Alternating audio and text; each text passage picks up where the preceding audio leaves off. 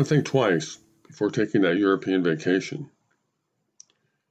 I've been thinking lately that it's finally time for me to take myself a European vacation, something I've always wanted to do, although for some reason it has never seemed to get beyond the planning stages. I have talked to lots of people who have already been there, and they all seem to think that Paris should be my first destination.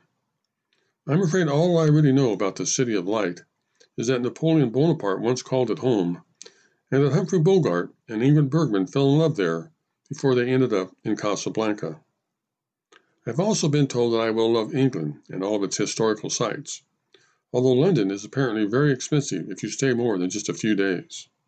Scandinavia is also supposed to be a gorgeous part of Europe, and since I've read so many books on the history of the two world wars that were fought this past century, I also want to spend some time in Germany.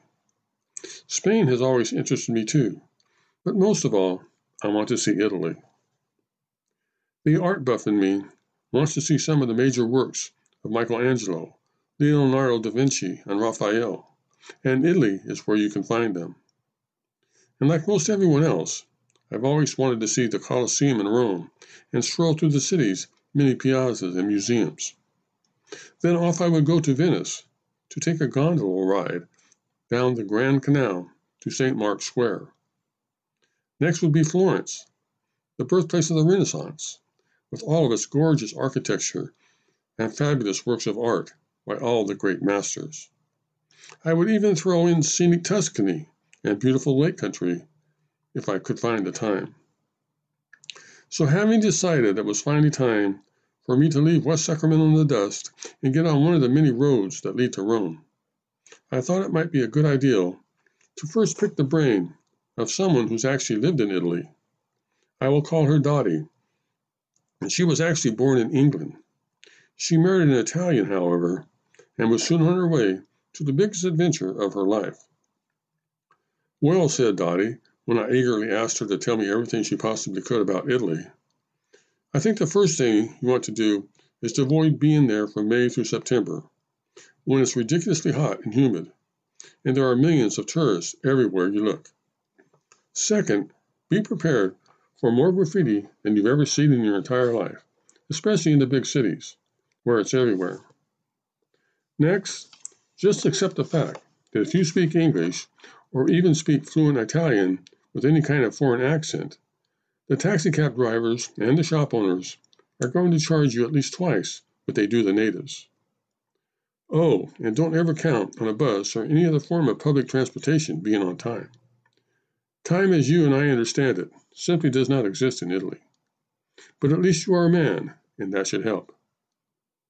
What do you mean by that? I asked with interest. Well, explained Dotty, you have to understand that Italy is a man's country. Women are supposed to get married, stay at home with the children, shop daily for fresh food, and then cook wonderful meals with it, and most important of all, cause their men no trouble or grief. You have to understand, most Italian men live at home forever and are very attached to their mother. So when they finally do get married, they expect their wife to treat them the same way that their mother has. Plus, women are also not supposed to be out in the workforce, taking jobs away from the men. Most of them get their jobs through nepotism, by the way. Nepotism? Oh, yes. The whole country is based on nepotism. And even then, most of the jobs aren't real. How so? Well, she explained, in Italy, especially in any kind of government work, 50 relatives will be hired to do the work of 20 men. Plus, the lunch hour goes on forever, and offices close early. So, if you are used to efficiency and good service, Italy will be a real shock to you.